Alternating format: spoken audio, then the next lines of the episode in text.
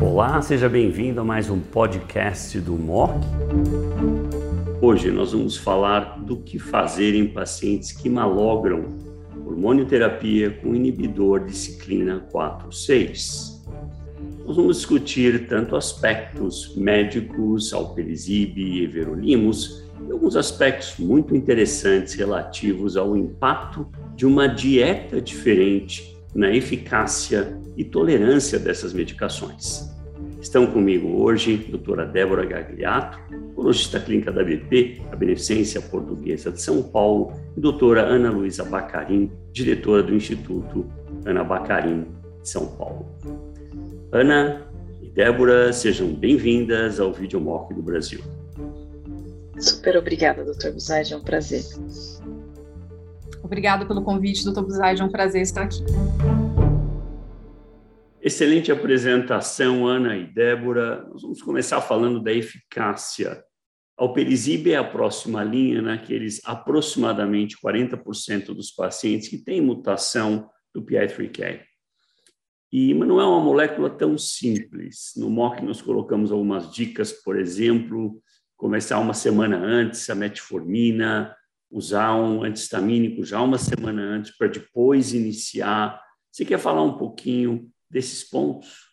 É, de fato, a medicação tem uma atividade clínica importante, como mostrei no estudo Solar One, um ganho de sobrevida livre de progressão substancial em relação ao fulvestranto isolado, os dados de sobrevida global que favorecem ao pelisib numericamente, especialmente na população mais grave com doença visceral, mas de fato para que o oncologista tenha uma boa experiência com a medicação e, de fato, o paciente consiga aderir e consiga, de fato, tomar a medicação é muito importante essas questões, né? Orientar que os efeitos vão ocorrer, então não só a hiperglicemia e o rash cutâneo com prurido, mas a mucosite deve ser orientado também as medidas, é, questão de diarreia também, é, estimular a atividade física para que ele não se sinta com fadiga.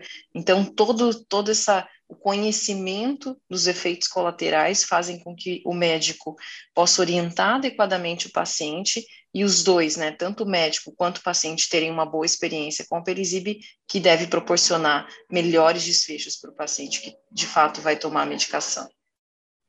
Débora, no paciente sem mutação, nós temos dados do everolimus com fulvestranto, por exemplo, mas esses estudos, e o Bolero 2, mas nenhum desses estudos, obviamente, tinha inibidor de ciclina, que nem existia na época.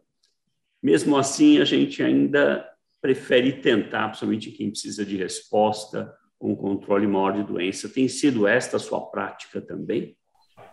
Sem dúvida, né? Acho que uma premissa é tentar postergar a indicação de quimioterapia em contexto de uma doença incurável, em que qualidade de vida, o paciente continuar e ativo nas suas atividades é importante.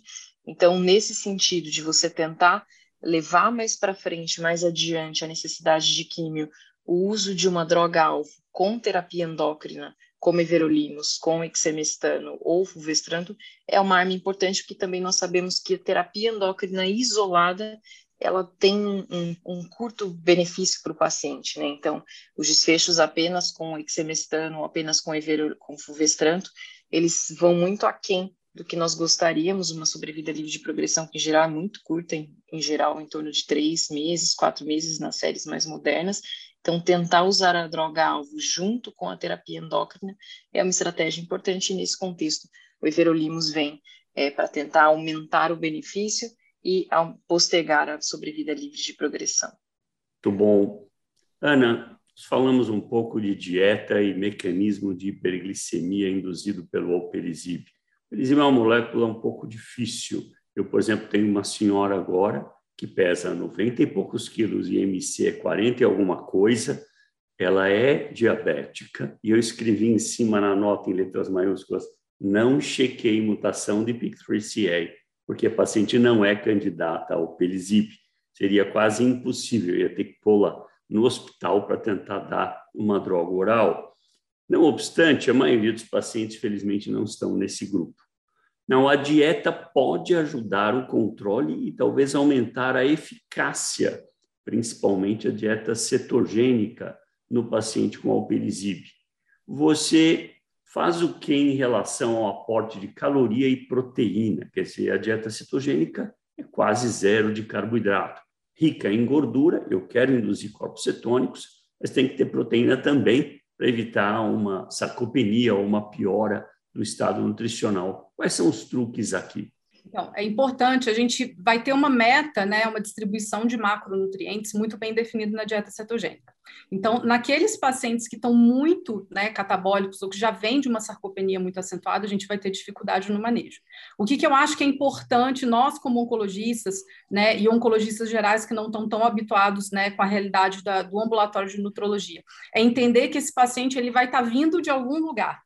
Então, ele vai ter um time precioso para ação, para a gente colocar esse paciente sob treinamento resistido, ele vai poder, né, ele vai ter tido a chance de aumentar o aporte calórico e proteico dele meses antes de começar o tratamento. Então, eu acho que essa construção dessa reserva de massa muscular é um fator chave que vai né, na hora da exposição da droga, vai permitir com que esse paciente tolere uma dieta cetogênica. Então, o alpelizib não é uma droga que você, faltando duas semanas antes de começar o tratamento, você encaminha para um ambulatório de nutrologia. Isso precisa ser construído. Então, essa noção de que o paciente ele, ele tem uma jornada e essa massa muscular ela tem que ser conservada. E outra, é, é o que a gente até costuma fazer na prática clínica. Vamos colocar esse paciente em, em, é, em períodos de cetose bem curtinhos quando ele está meses antes ainda de começar a droga, vamos ver a tolerância dele, vamos testar. Vamos botar isso na prática para ver se lá na hora de expor isso vai ser factível para ele ou não. Então, é difícil, né? O paciente ele tem uma questão emocional, comportamental com alimento, então tudo isso dificulta a aderência. Mas essa questão da massa muscular eu gostaria muito de reforçar.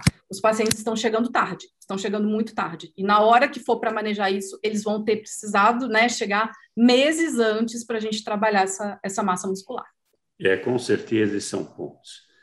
Bom, guys, vocês viram aqui a eficácia clínica do alpelisib em pacientes com mutação do PIK3CA, tanto em pacientes que receberam inibidor de ciclina, os dados do BYLive, quanto pacientes que basicamente não receberam no Solar One.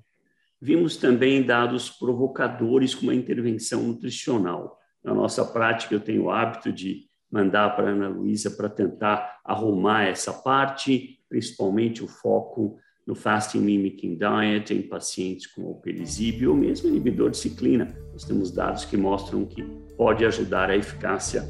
A dieta uh, restritiva em carboidrato produz dano oxidativo e isso pode ajudar na eficácia do tratamento. Muito obrigado pela atenção de todos. Débora, obrigado. Ana, muito obrigado.